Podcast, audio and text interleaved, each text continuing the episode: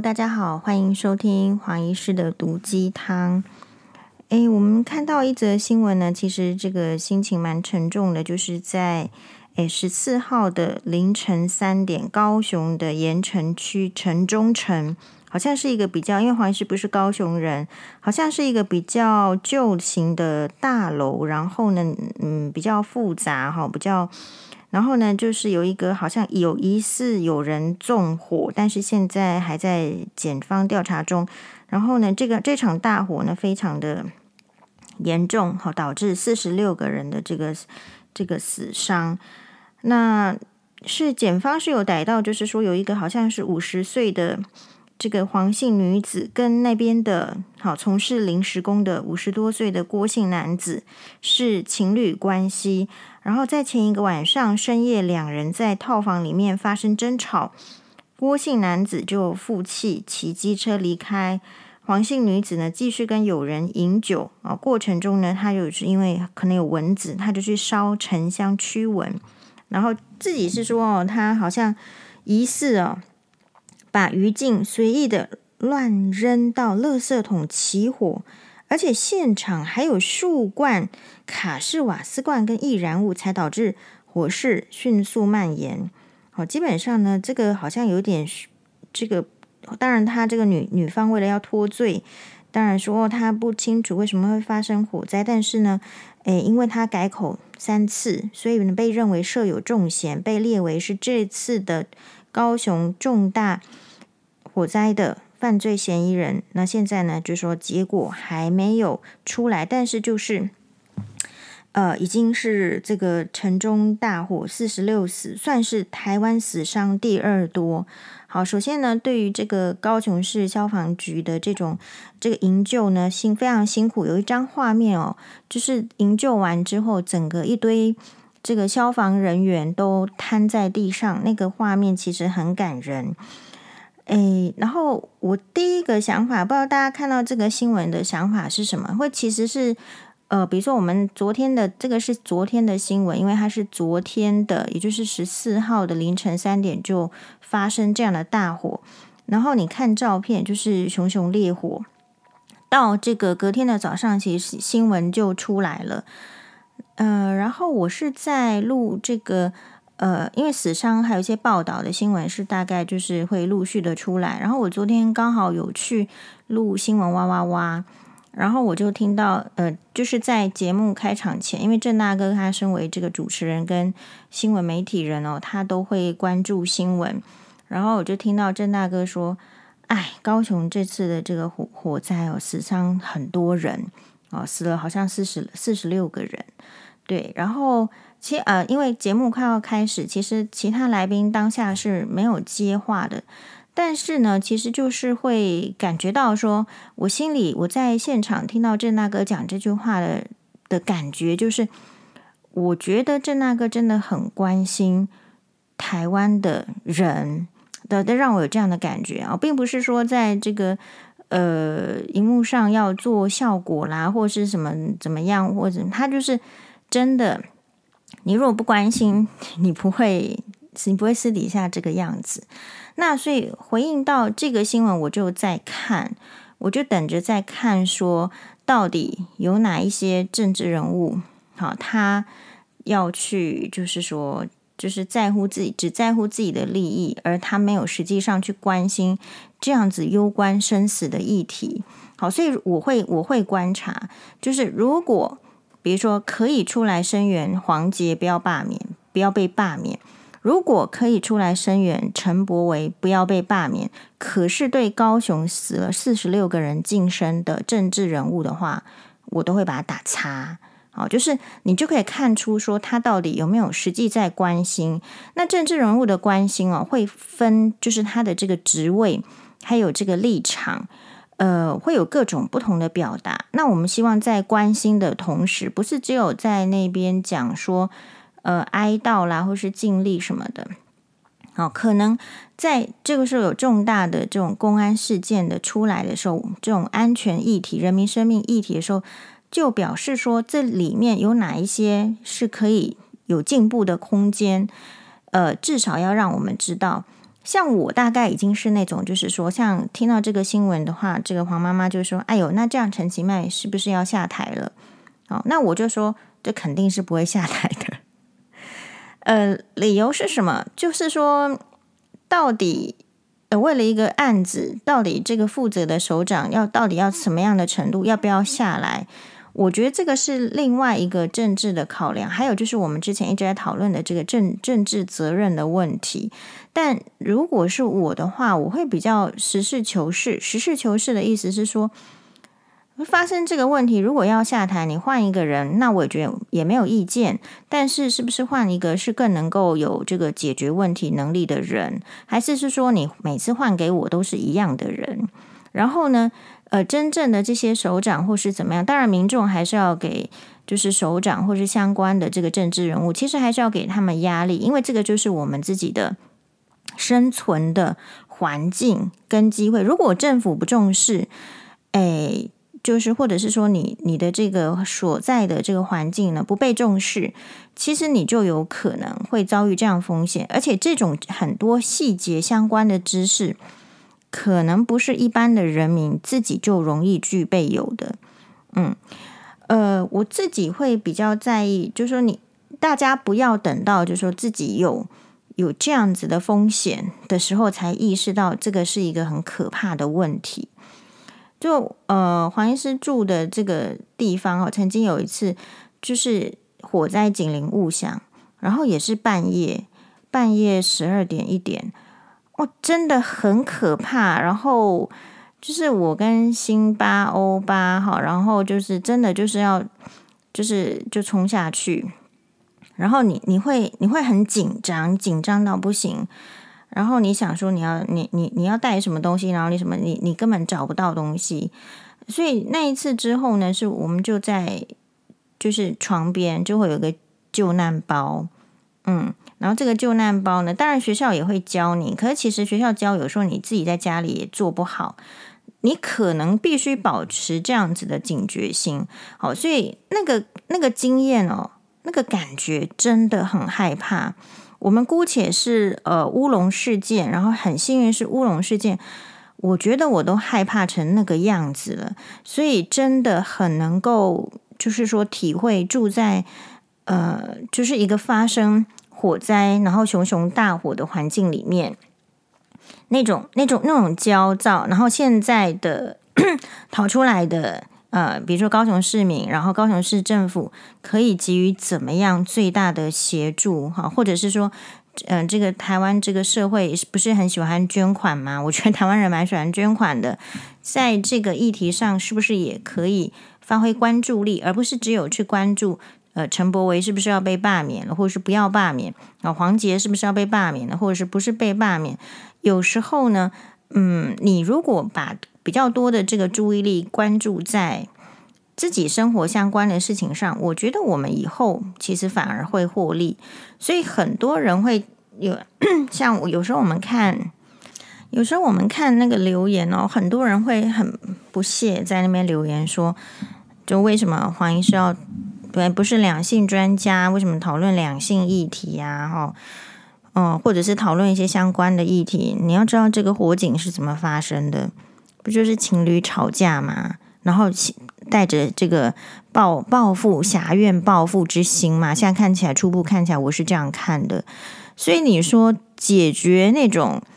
人的爱恨情仇，解决两性之间的议题讨论，难道不重要吗？重要啊！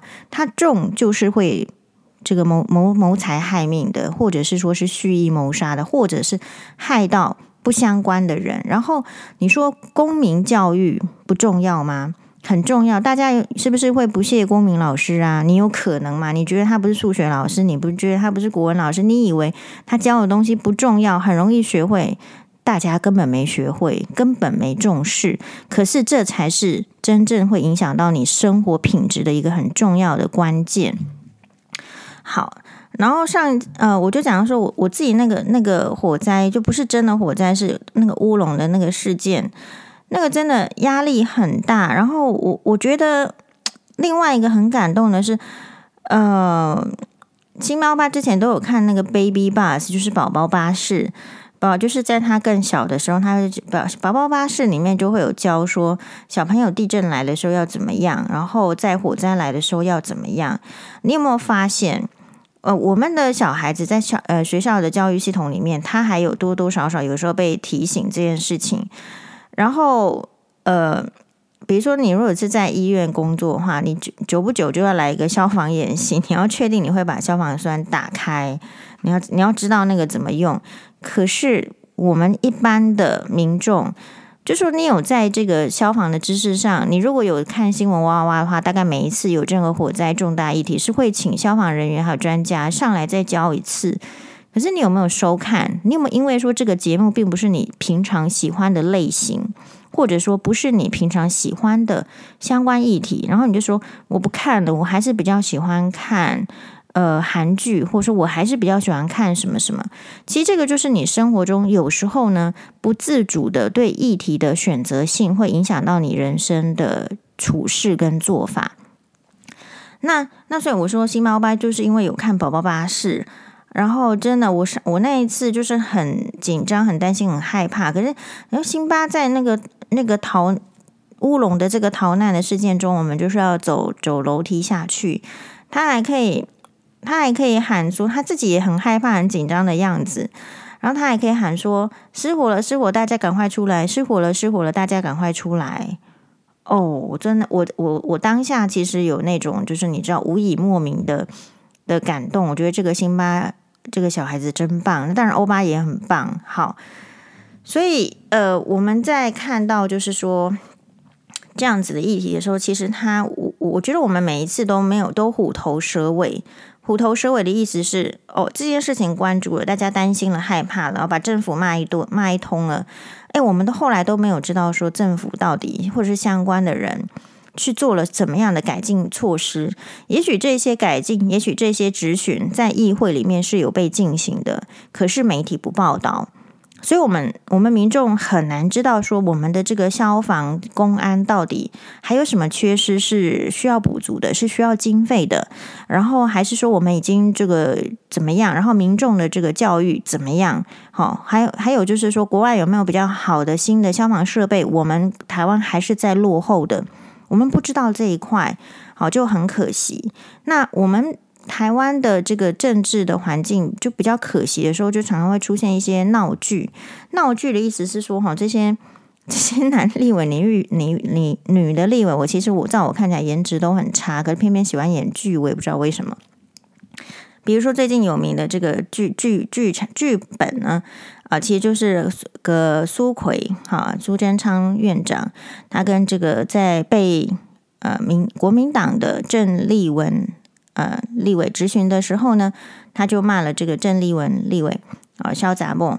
好，先说一下啊，我个人对郑丽文立委啊，并没有偏见。事实上，我对他印象还挺好的。我只是哎，搞不清楚他到底是民进党还是国民党的。说实在的，本本本来说，哎，他不是民进党的立委吗？怎么他是国民党？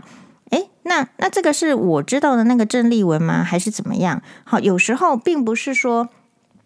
我们反对人家立场的转换。我对于，嗯、比如说从国民党变成民进党，或是从民进党变成国民党，其实我是持呃高度开放的。就像是说，我也希望这个共产党员 可以变成多一点自由民主。所以我，我我其实是诶比较接受就是流通的。你必须。理解到，就是每一个人的这个人生阶段，我是自己这样理解他们，就是每一个人人的这个人生阶段啊，他会有不同想要奋斗的目标。年轻的时候可能是怎么样子，然后中年的时候可能其实他就调整了，然后他老年的时候可能会有一些懊悔，或者是觉得还没有呃充分做到的。我觉得这些都是人生的历程。只是说会被大家称赞的人，被历史称赞的人，或者是说有一个很明确历史定位的人，通常是那一些比较坚持在自己的这个道路上的。比如说，可能希特勒他一直坚持在他自己的道路上；比如说，呃，富富兰克林一直坚持在自己的道路上；比如说，林肯一直坚持在自己的道路上。就是会有不同类型的人坚持在自己的道路上，所以这个世界上，哎，才会有纷争，不是吗？好，如果大家都是同样一个道路，其实也就没有这些问题嘛。好，所以这些其实本来就是人生的这个一部分。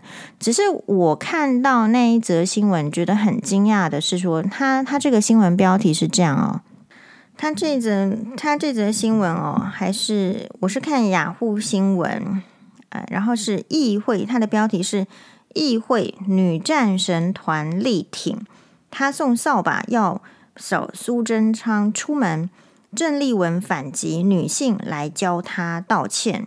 好那我把这个新闻大致再跟大家介绍一次，就是说呢，呃，行政院长苏贞昌跟立委郑丽文的战火狂烧，那因为苏奎他讲了一句台语，就是没更小，引起蓝营的不满，所以呢就发动了妇女志工团，还有妇女工作会到立院前声援，啊，协同立委陈玉珍、万美玲及北市议员钟佩君、徐巧芯等人。议员钟佩君呢，更拿出扫把道具，哦，真的不是道具吗？我是我看是真的是扫把，并不是纸糊的哦。好，也不是玩具哦，要送给郑丽文，高喊把苏贞昌给扫地出门。老实说哈，我觉得拿扫把，然后说把谁给扫地出门哦，这种这种行为哈，就是蛮蛮没有这个。蛮没有用的，然后是蛮传统的。这个跟就是说，呃，以前的这个女生在传统女性在家里，然后动不动就要被老公威胁说：“你若不听我的话，我就把你扫地出门。”或者是你只要不听我妈妈的话，不听婆婆的话，你犯了这个什么七出之罪，我就要把你扫地出门。我觉得这个感觉哦，就是很差。很差，就是说你你女生当初就是被这样子对待的，你觉得感觉很差的时候，还是说这一些女生女战神，她因为从小到大都生活得很好，她从来没有被人家这样对待，所以也从不关心以前的女性怎么被对待，因为这些对他们来说都是呃方就是不就不是她的生活的环节，所以她不了解，其实这种扫地出门的这种用法跟用语是非常 old fashion，就非常的过时。然后呢，他还以为这个是一个非常新的、哦、非常吸眼球的做法，其实就是一个非常 old fashion，然后让人家感觉很不愉快的做法。然后我们都不敢讲，这是不是五亿年前的史前时代的女性才会做的事情是？是嗯，那时候才会在那边哎丢东西啦、拿扫把啦什么什么。但是现在就是，所以。这这个我第一个看到说啊，这个我可能本来还对这个郑丽文，或者是说对这些人，对这些妇女这个立委啊，都没有什么特别的意见。但是看到他是竟然会举着标语，然后拿着扫把，说要把别人扫出门的时候，我第一个想法就是说，这个这个这些女生真的是现代人吗？没有一个现代人的做法吗？我们的这个国会是不是数十年如一日？而如一日都是怎么样？就是 old fashion，old fashion。好，然后呢，当然呢，就是说陈玉珍是说啊，陈玉珍立委是说用粗鄙，他可是台大中文系的哦，用这种粗鄙不堪的言论，公然在国会议堂侮辱女性，姐妹们都看不下去，怒指这样的身教跟言教怎么教下一代？好，黄医师个人认为陈玉珍是最没有资格来指 来指称别人，呃，这个身教跟言教怎么教下一代的，因为他就是那个。就是说什么夹自己什么还什么夹到手，然后跑去台大医院占用急诊室床位的人嘛，他怎么教下一代？我还蛮好奇的。好，所以他应该要先问自己怎么样教下一代，而不是去怒指别人 要怎么教下一代。那反正呢，你就是都一样差嘛。好，那当然，议员钟佩君也亲自现身声援，拿出扫把，高喊：“我们女生不是好欺负的。”怒斥苏贞昌在羞辱女性立委，应该要用扫把这个扫出门。好，我就问你啊，所以苏贞昌被你扫出门了没有？没有啊，你为什么会做一个？就是说，人家说要是，就说我们从小到大不是被教导做事要怎么样呢？要事半功倍。你现在是不是做一个事倍功半的事情？我就怀疑这些女生真的有在乎结果吗？嗯。好，徐巧芯则认为，正常的立委质询被乱骂，民进党居然力挺，且苏贞昌不仅不道歉，事后再骂郑丽文是叛徒。他怒指那陈明文、范云是不是犯叛徒吗？另外，他翻出先前蔡英文提到民主不是贴标签，但是苏贞昌辱骂郑丽文一事，让他直言，全台最爱贴标签的就是民进党。好，那当事人郑丽文是看到许多呃女性女性的这个议会的这个成员跳出来声援，就说爸妈没把苏贞昌教好，现在女性来教他道歉。然后也批评这个蔡英文身为女性总统，却对女性国会议员遭受到言语暴力充耳不闻，只会关心脸书触及苏奎在国会上失格，好跳呃蔡英文还跳出来颠倒是非啊，最只啊直指说要情绪管理的人就是苏贞昌。蔡英文如果这么喜欢苏贞昌，应该帮他请个心理医生。你你看到这个就是怎么样？黄医师第一个想法就是说，难道你每天在演烂剧？男性就会尊重女性吗？大家有没有研究过男性是怎么尊重女性的？同样的，呃，男生每天在那边讲废话、耀武扬威，其实没有根底，他就能够得得到女性的尊重吗？所以，其实你要得到别人的尊重，是一件哎很值得讨论的事情哦。好，好，也许黄医师本可能本来会对。这样子的这个立法院闹剧啦，还是国会的闹剧，或者是说这个男生女生的这种公众人物在互骂哦，可能就是本来会觉得司空见惯，不以为意吧。但是就是我最近哦，就是看到了，呃，就是 R G R B G，也就是非恐龙大法官 Ginsburg 的。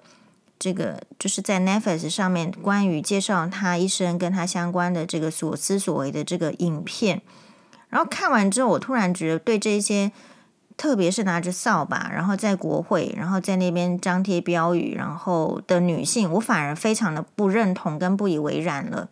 所以我还是觉得眼界决定你的你的人生。为什么？你的眼界会决定你的看法。如果我今天呃不去，没有看过。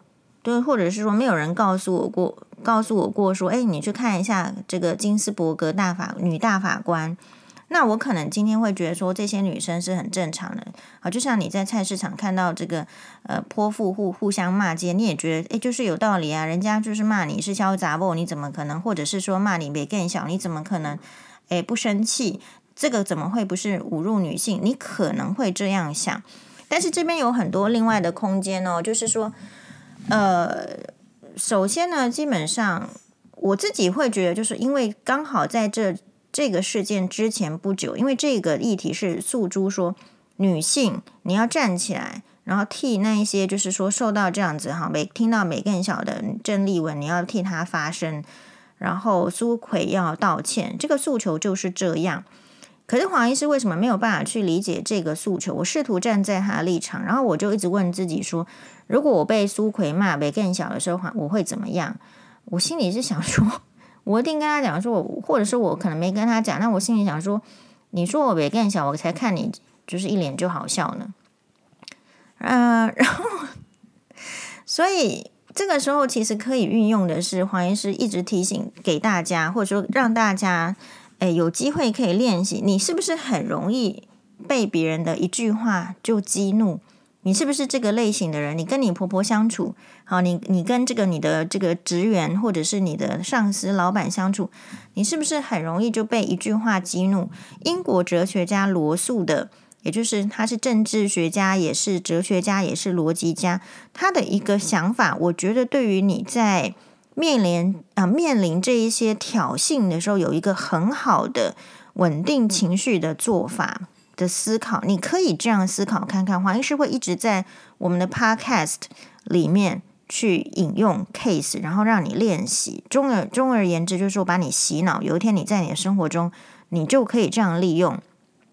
英国哲学家罗素是这样说的。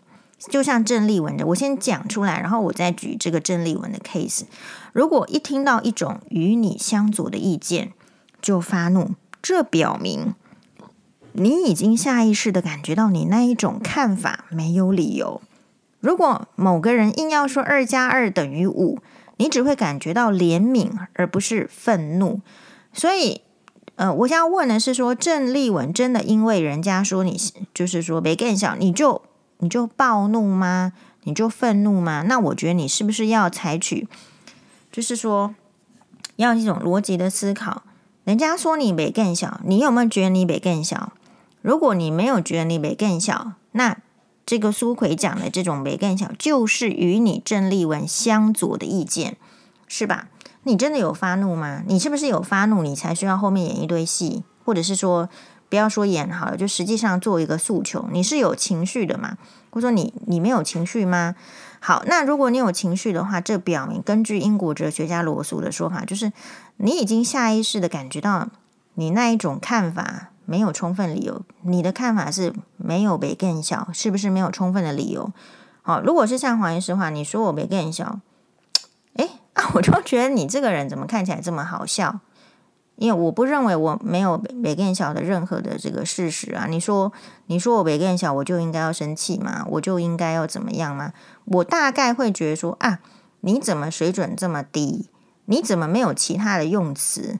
我大概会怜悯说，哇，这个人大概没有什么语语汇，肚子里面没什么墨水，然后看别人就是这样，就是个大老粗。好。所以其实没有错，我同意政治人物在讲话的时候啊，他应该要更谨慎，或者是说更拿出一个社会期待的样子。所以你有没有注意到，为什么我们的国会的议员讲话是这个样子？那就是你社会的期待嘛。我们社会是不是真的有期待这些议员讲好话、做好事、认真做事？我感觉没有。诶，大家就是喜欢看戏。既然你民众喜欢看戏，人家就演戏给你看。所以你看哦，就是你喜欢那些点阅率，就是只要是比如说，嗯，之前的陈柏惟立委去去跟这个用台语在质询呃国防部部长的时候，也出现一些风波，那大家也是去去报道。事实上，我认为表面上好像陈柏惟一直解释说，诶，没有啊，他没有要用逼迫人家的这个。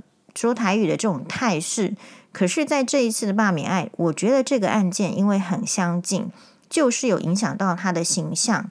所以，其实你你一个人做什么事情，或是说什么话，如果你在意形象的话，你本来就要考虑。那所以，如果说苏贞昌说说随便可以出来说一个女性的议员。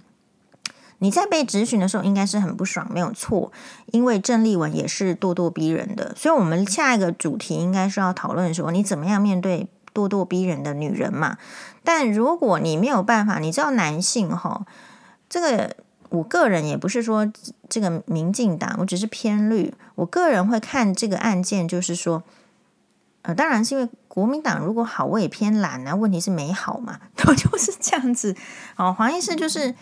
有 有我的判断，那所以我会看到，就是说，如果你这个整个问题的症结就是在于说苏贞昌、苏奎，你如果不喜欢人家对你的这个咄咄逼人的方式的时候，其实是应该要想一些言语或者是态度或者是幽默，就要点醒郑丽文不要这样，而不是说真的被他压到一个情绪的时候才来说你别更小。啊，或者是说你可能呃，其实是什么叛徒什么又在翻旧账？我们现在哦都没有人要讨论，就是之后台湾未来的发展都在翻旧账。你有没有觉得，就是一件是很可悲的事情嘛？好。事实上，郑丽文是不是叛徒？是不是怎么样？根根本跟台湾的未来没有什么很大的关系嘛？那你就是因为把时间都讨都拿去挖粪挖黑历史，你当然没有时间去讨论未来。就是黄医师讲的，大家都不是圣人，一个人的时间只有二十四个小时。如果你专注在过去，我我觉得专注过去不是大问题，但是你要专注的是有用的历史，历史就是过去。你如果是专注在有用的历史跟过去的时候，你的人生才有其他思考的可能。可是，那郑丽文，如果你认为他是叛徒，就叛徒了。所以后来确实是呃一个所谓的行政院院长跟一个女立委之间的口舌之争。那口舌之争的话，所以我就说为什么会感慨？如果以前我们就会说哈，对对呀，呃，立法院每天都这样，大家有知道这个？安东尼奥·伊诺基嘛，就是猪木，就是黄医师的偶像。好，日本的第一摔角选手，他的这个老师是力道山。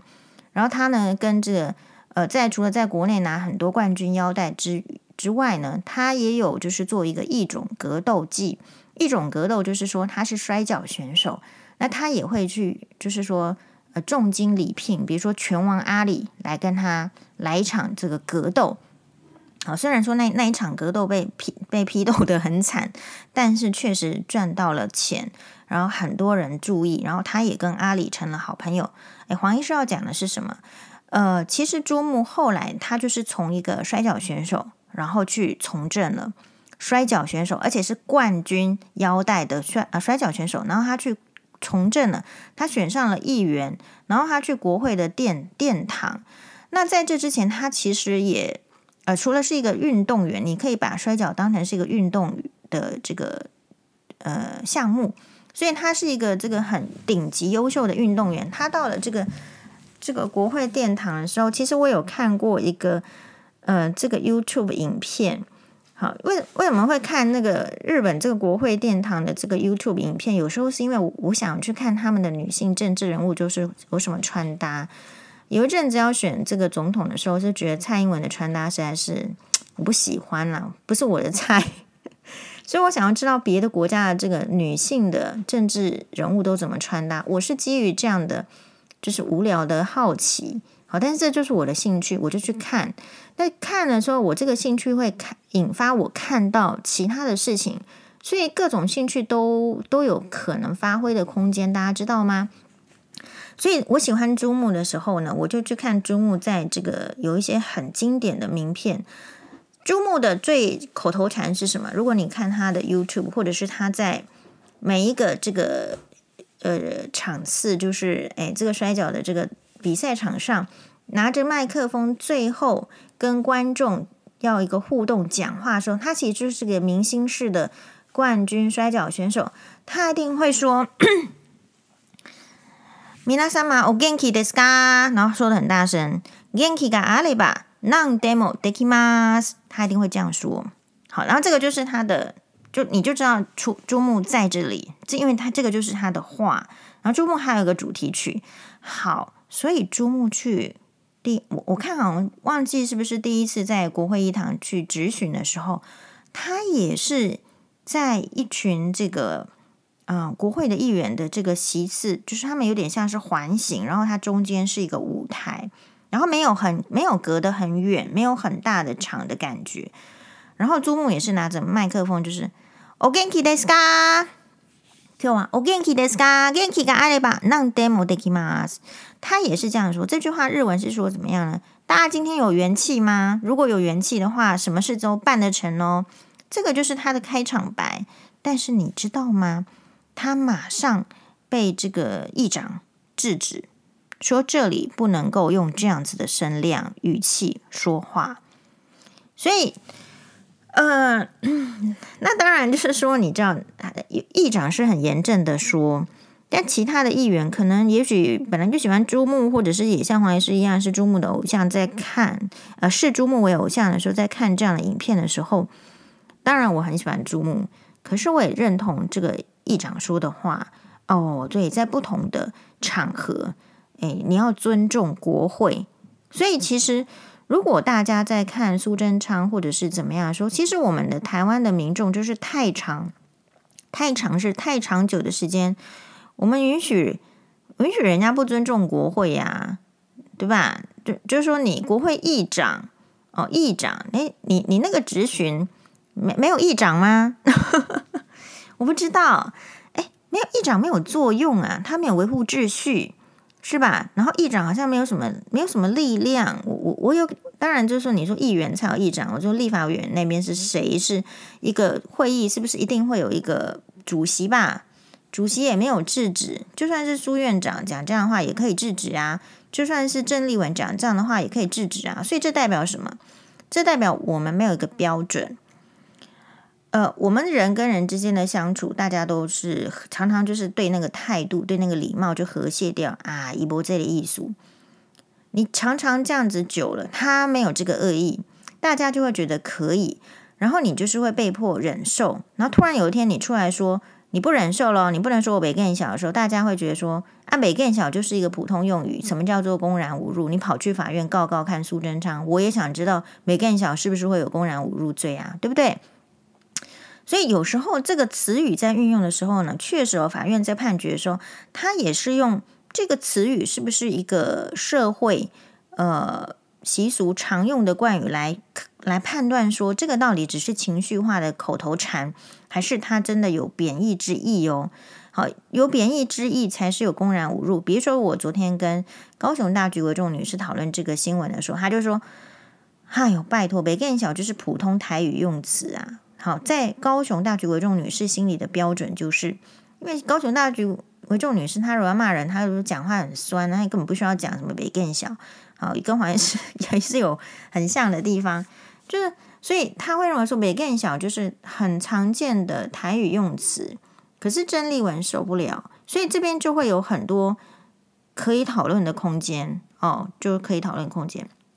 好，所以归结在就是我们台湾哦，像我不是说一定是哈日，我是哈日没错，那我但是我觉得什么叫做哈，就是人家如果有比你优秀的地方，人家为什么可以？我常常觉得，就是日本为什么从一个就是被迫要开放的岛国，好，就是从他的这个江户时代将军是锁国，幕府幕府将军是锁国的，然后到这个呃黑船来袭，就是被这个呃外国人西洋人打开他的这个海港，然后被强迫通商之后。